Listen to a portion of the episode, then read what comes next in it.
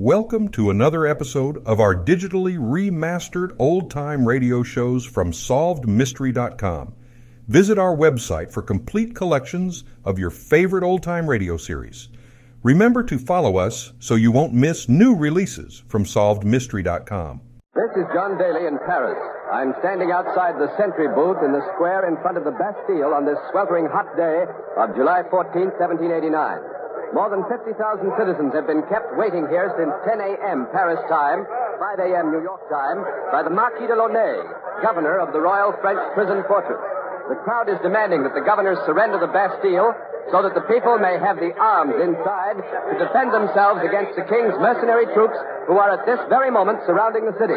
If Delaunay refuses to turn the fortress and its arms over to the citizens of Paris, July 14, 1789. CBS is there. The citizens of Paris before the Bastille. Columbia asks you to imagine that our microphone is at this famous event. All things are as they were then, except for one thing. CBS is there. This broadcast, the second in a special summer series produced and directed for Columbia by Robert Lewis Shayon, is based on authentic historical fact and quotation.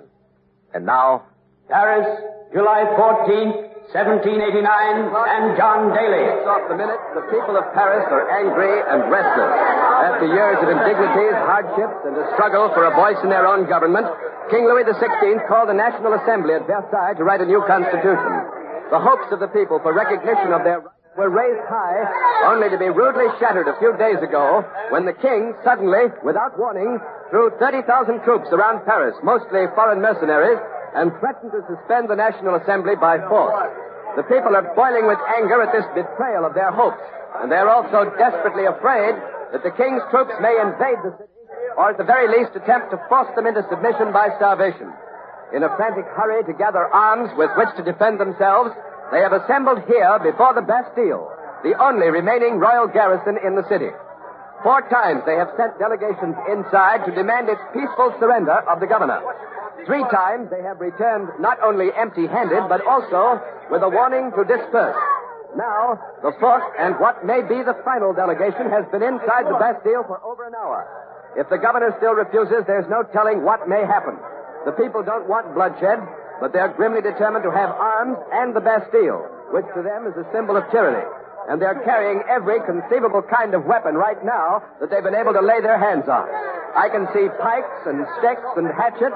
Others are carrying axes and old swords, and a few even have muskets, which they seized this morning from the Hotel des Invalides. There are also several cannons. But whether they can take the Bastille is another matter. I've asked a young Parisian lawyer to tell you what he thinks about that. His name is Jacques Danton. He's standing by the sentry booth with me at the foot of the outer drawbridge. The booth, by the way, is empty. The guard was taken away by the people earlier, enabling us to set up our CBS equipment here. Monsieur Danton. Eh oui. The Bastille is surrounded by two moats. It has a ten-foot stone wall, a garrison of Swiss mercenaries and old French soldiers, and it literally bristles with cannon in the towers. Now, if the governor refuses to surrender, it would seem almost impossible for the people to take it. The walls of the Bastille, monsieur, are no stronger than were the walls of Jericho. Now, that red and blue cockade you're wearing, uh, Monsieur Danton, I see that almost everybody here is wearing one. Does it have any special significance? It is the colors of Paris, but we call it the cockade of liberty. Now, tell me, sir, haven't I seen you at the Palais Royal with Messieurs Desmoulins, Robespierre, and Marat? That is possible, monsieur. We are friends. Well, aren't you uh, more than that? Aren't you all leaders of the radical group here in Paris? Uh, some people say so. Right. Uh, well, where are your friends today? Are they with you? Are they down here? Yes, they are out in the crowd somewhere. And that crowd, sir, seems restive. It seems to have a bad temper. Temper. We are sick of financial ruin caused by war, corruption, and extravagance. Falling on those least able to bear it. We are no longer willing to carry the load our fathers endured. We look to political changes that will make all men free and equal.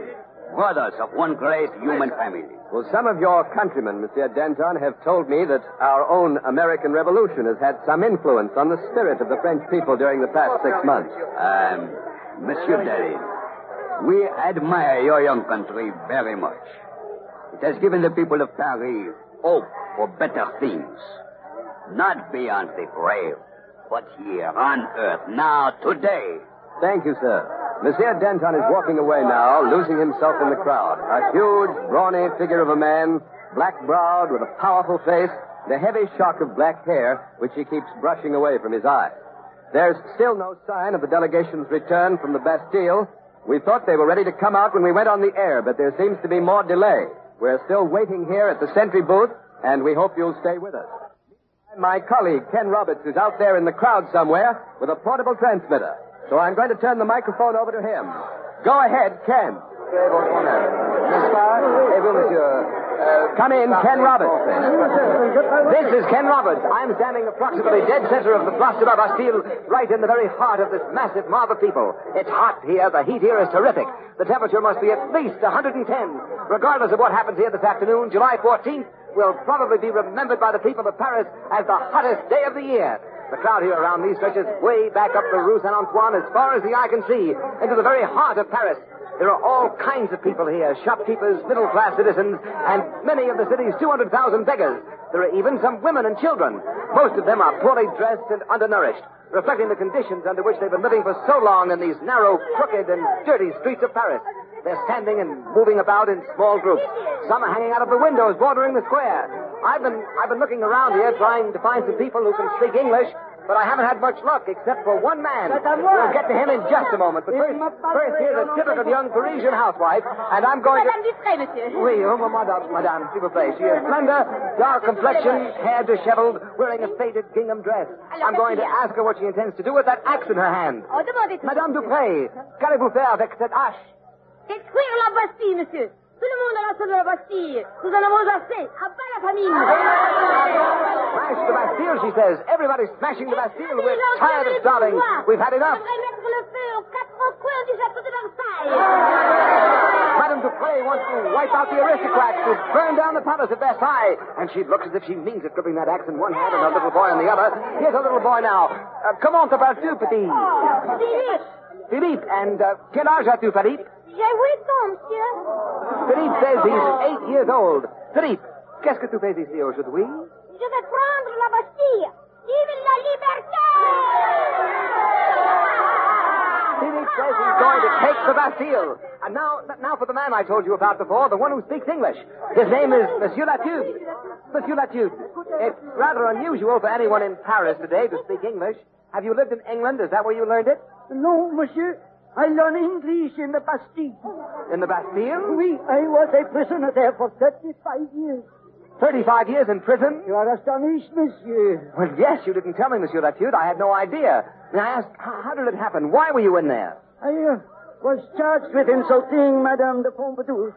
She was the favorite of King Louis XV. Well, did you insult her? No, it was not true, but uh, what can one do against the king's lettre de cachet? Letter of the cachet. Isn't, isn't that the paper the king signs committing a person to the Bastille without trial, evidence, or judge? Oui, monsieur, that is the lettre de cachet. The king signs it in blank and he leaves the name of the victim to be filled in. And then he gives these blanks to his friends to use as they see fit. Is that it? That is it, monsieur. Now put yourself in that place.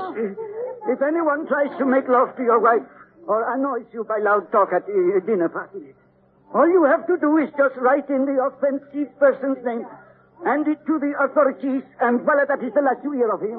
Well, is that all you did, Monsieur Latude? Is that why you spent 35 years in the Bastille for nothing? For nothing, monsieur. Well, Monsieur Latude, what is it like inside the Bastille? How do they treat you in there? Uh, that is a long story, monsieur. Uh, but I will tell you one thing. Once they put me into a dungeon. The cell was covered with a foot of water. I was chained to the wall, and they kept me there for 40 months. Eh, oui, the Bastille is a. It should be destroyed. La Bastille! I understand how you feel, Monsieur Latude. And now tell me, please, who was it who taught you English in the Bastille? It was another prisoner, uh, Major the White from Ireland. He is still in there. You see, I escaped. You escaped? Well, tell us about it, Monsieur Latude. I I never heard of anybody escaping from the Bastille. Well, monsieur, I... I, I, just a moment. Excuse me, please, Monsieur Latude. I can see a signal from the battlement. A man is up there waving to the crowd. Something is evidently going on. Perhaps the delegation is coming down. I'm too far away, so I'm going to switch you back to John Daly at the outer drawbridge. John Daly, the signal from the tower is coming from Monsieur Rosier, the leader of the people's delegation. He's waving his hat. He's holding up his hand for attention. The crowd is quieting down a bit now. Apparently, he's about to say something. I'd like you to hear it if it's possible, so I'm going to lift our CBS microphone high in the air. mes amis, action Nous sortirons tout de suite, tout de suite. He says the delegation will be out immediately. This is it. The delegation will be out immediately. The crowd is very like the governor has finally come to terms. The people will have the Bastille and the arms to defend themselves against surrounding Paris. Monsieur Rosier has disappeared from the tower. The people's delegation is on the way down now, and I'll have the details of this surrender for you in just a few minutes. A feeling of enormous relief seems to have swept the square. I don't think anyone here really, in his heart, thought he could take this fortress by storm. And if you were here with me, you could see what I mean. The eight circular towers of the Bastille, each 70 feet high, bristle with cannon. The entrance is defended by two yawning moats, 25 feet wide and 25 feet deep. And even if the people could drag down the drawbridges and hurdle these moats, they would run into the murderous fire of the guns manned by the French and the Swiss garrison. But there's no chance of anything like that happening now. This powerful fortress, which has played host to nearly every famous man in France at one time or another, played host to the man of the Iron Mask, to Marshal Richelieu, to Cardinal de Rohan, to Voltaire, Rousseau, Montesquieu, is about to fall into the hands of the French people for the first time since it was built in the 13th century. By the way, you can probably hear the chains rattling as the inner drawbridge comes down. And remember, even Peter the Great, the Tsar of all the Russias, was refused entrance into this tower of human misery and inhuman woe. No one knows how many prisoners are in there now, but if you'll stay with us for a while, we'll soon find out. For their day of liberation is here. The inner drawbridge is down now. There are the delegates. They are coming over the bridge. Five men in black hats and long black frock coats, with Monsieur Rosier in the lead. They're walking across the inner court, and the outer drawbridge is coming down. But the first one is being taken up again. I don't quite get the meaning of that, for if the Bastille is to be surrendered, both drawbridges should be down. But we'll find out about that in just a moment. Now the outer drawbridge is down, and the delegates are walking rapidly across the bridge. They seem to be in a great hurry, and this crowd is pushing me around here. They're pushing me forward onto the drawbridge. Monsieur Rosier! Monsieur Rosier, into the microphone, please. En arrière Le gouverneur ne s'est pas encore rendu Something has happened. Something is wrong. Rosier has just shouted that the governor has not surrendered the Bastille. I'll repeat that.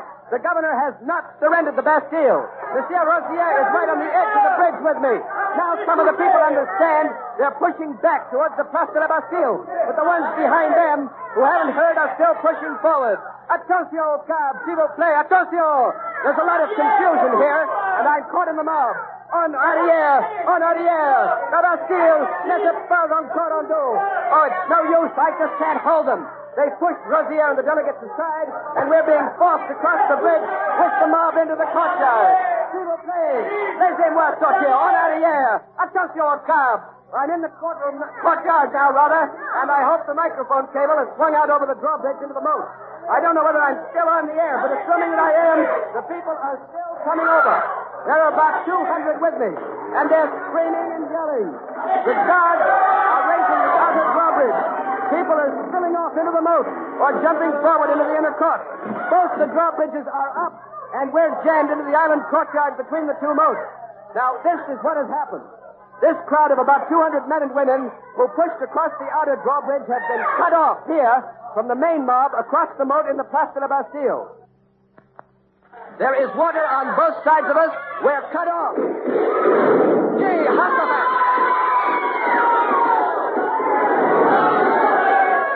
The governor has turned the guns of the Bastille on the people here in the court. They're helpless. So am I. If these bridge timbers don't stop those bullets. He's shooting them down like cattle. Men, women, falling, screaming. This is horrible. The mob in the square outside can't do a thing. They can't get to us. They've opened fire on the Bastille, though, but their fire is useless. The bullets are smacking into these bridge timbers like so much hail. We're trapped here between the two drawbridges, but at least a couple of our men are up hacking away at the chains of the outer bridge. The people are being massacred, cut down. They're all on the ground, turning and twisting in agony. They're killing them, all of them, every one of them. There's hardly a person standing up. This is unbelievable. I can't believe it. It's ruthless, inhuman.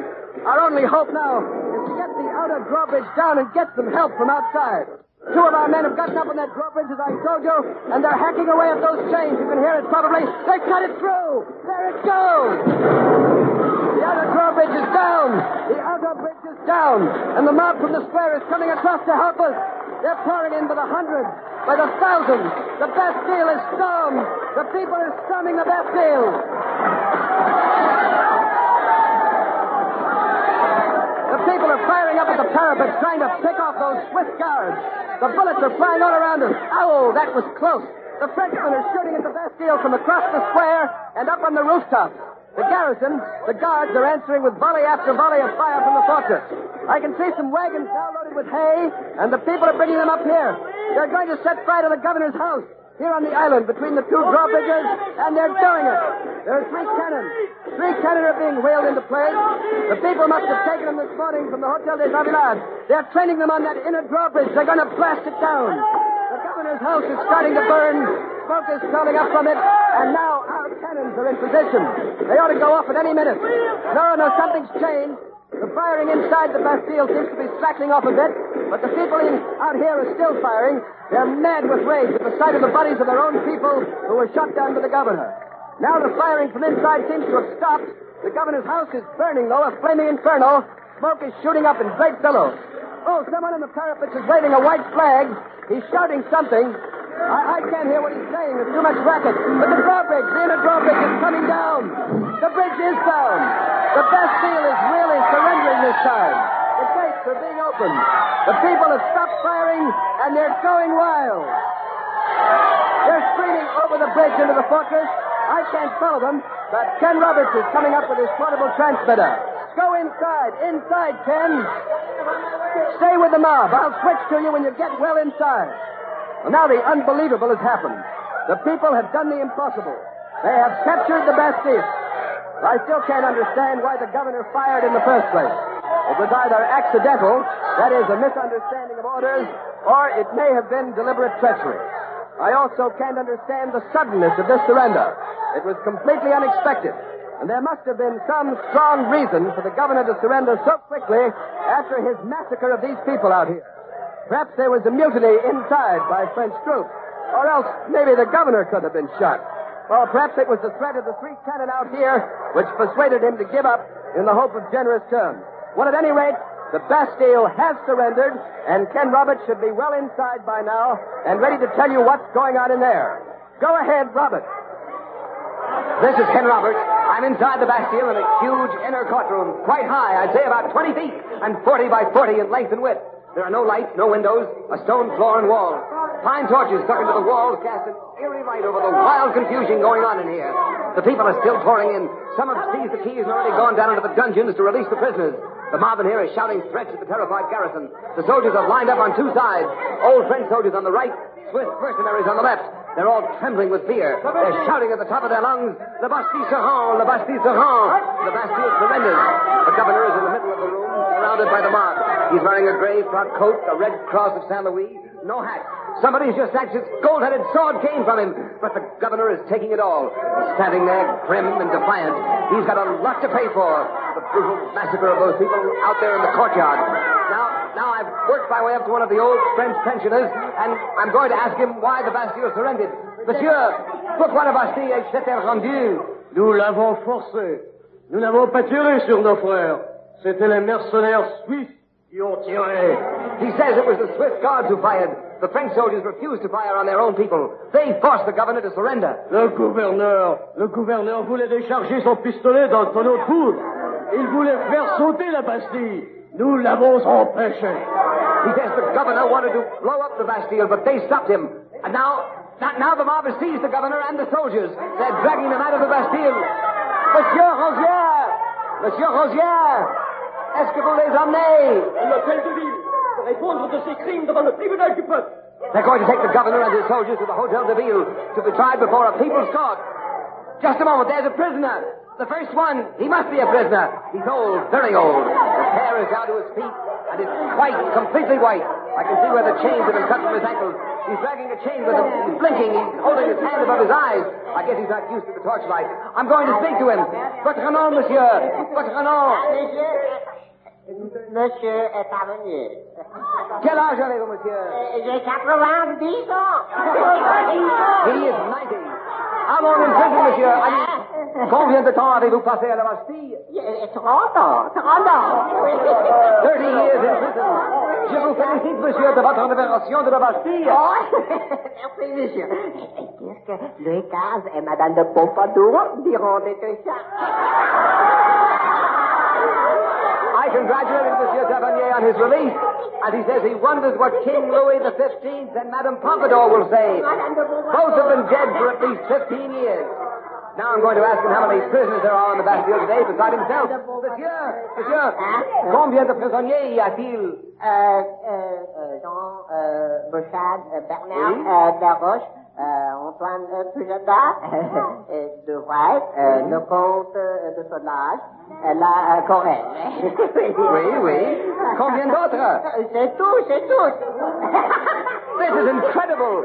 Monsieur Tavernier named six men. Counting himself, that makes only seven prisoners in the Bastille at the time of its fall. This is John Daly again at the sentry booth by the outer drawbridge. I've taken the air away from Ken Roberts because I've just been informed by our CBS studios here in Paris that the news of the Bastille's fall has already reached the king and his troops in Versailles. And we'll switch out there in just a moment. First, a last look at this turbulent scene. Part of the mob is dragging the governor and his garrison up the Rue Saint Antoine to the city hall, the Hotel de Ville.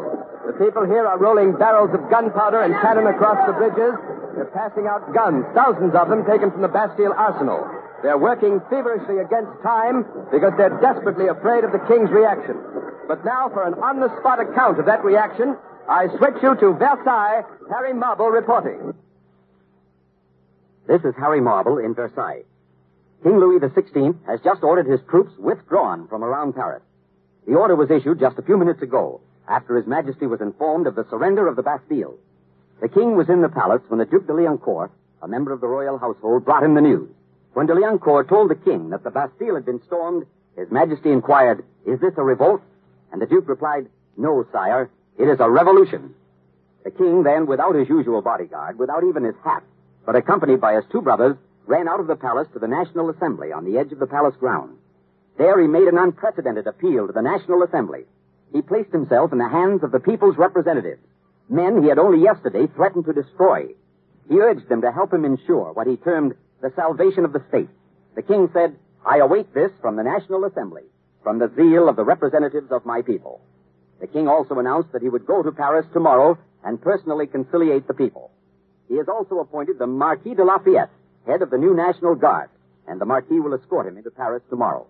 Lafayette, who helped us, the American people, win our independence a short time ago, has been playing a major role during the last eight years in France, helping his own people win a voice in their government. Today, he is Vice President of the National Assembly. It's a particularly happy day for him. He's standing right here beside me. Monsieur de Lafayette, what does this mean today for the people of France? It means, monsieur, that the spirit of the rights of man, which was born in France and nurtured by your country, has now returned to Europe. The King's decision to permit the National Assembly to continue with our work of writing a new constitution is the first concession he has ever made to the people. Whatever happens from now on, France, like America, has set its course on the road to democracy. There can be no turning back. Thank you, Marquis de Lafayette. And now, for the people's reaction to the King's announcement, we return you to Paris and John Daly. This is John Daly. I'm standing in the Place de Grève, the city square in front of the Hotel de Ville, the city hall. The unexpected news from Versailles has turned Paris into a frenzy of celebration. The people are dancing and parading in the streets, no longer in fear of their lives. They're shouting, Long live liberty, long live France. The governor of the Bastille has been executed for the massacre of the 171 men and women murdered by his guns this afternoon. Several of the soldiers have also been executed, and one was thrown into the Seine. The heads of the governor and his soldiers have been placed on pikes and are now being carried around the city. This strikes a rather ghoulish note in the celebration here, perhaps, But if you knew the suffering of these people and what they have endured for the last 50 years at the hands of such despots as the Marquis de Launay, you perhaps would understand, if not condone, their actions. Tyranny always breeds violence, and to the people of Paris, the Bastille, with its drawbridges and dungeons, was a symbol of rotting tyranny. The excesses committed will perhaps soon pass, but the ideals behind them are certain to live on and to grow in the hearts of the French people here today and in the hearts of their children. Oh, here come the paraders once again, and they're singing. I recognize the tune. It's Ça ira, an old French dance to which revolutionary words have been set. They're singing about hanging all aristocrats from lanterns. The streets of Paris, you know, are lighted by lanterns swung on ropes stretched across the roadway. But let's listen to the singing.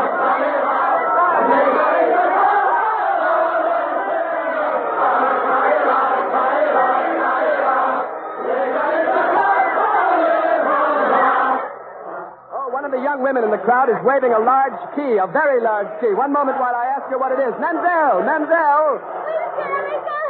Jessica. La clé de la Bastille. Oh, she said it's the key of the Bastille. Demain, je la donnerai au Marquis de Lafayette. And she says she's going to give the key to Lafayette tomorrow when he arrives in Paris. Oui, Marquis de Lafayette. Il la donnera au général. À quel général? Washington. To Washington, our General Washington and Lafayette's former commander. She's going to give the key of the Bastille to Lafayette so that Lafayette may present it to our own first President of the United States, His Mightiness George Washington. The crowd is still singing. I hope you can hear them. They're singing that song with the country on this 14th day of July, 1789. The day that will undoubtedly go down in history as Paris, July 14th, 1789. The Bastille is stormed and the French Revolution begins. You have been listening to CBS is There, the second in a special summer series of broadcasts of famous events. Next week, October 12th, 1492. Columbus discovers America. CBS is there. CBS is There is produced and directed for Columbia by Robert Lewis Shayon, who wrote tonight's broadcast in collaboration with Macaja Wren. This is CBS, the Columbia Broadcasting System. Thank you for joining us and enjoying our digitally remastered old time radio shows from SolvedMystery.com. Please remember to leave us a review and to follow us for frequent releases.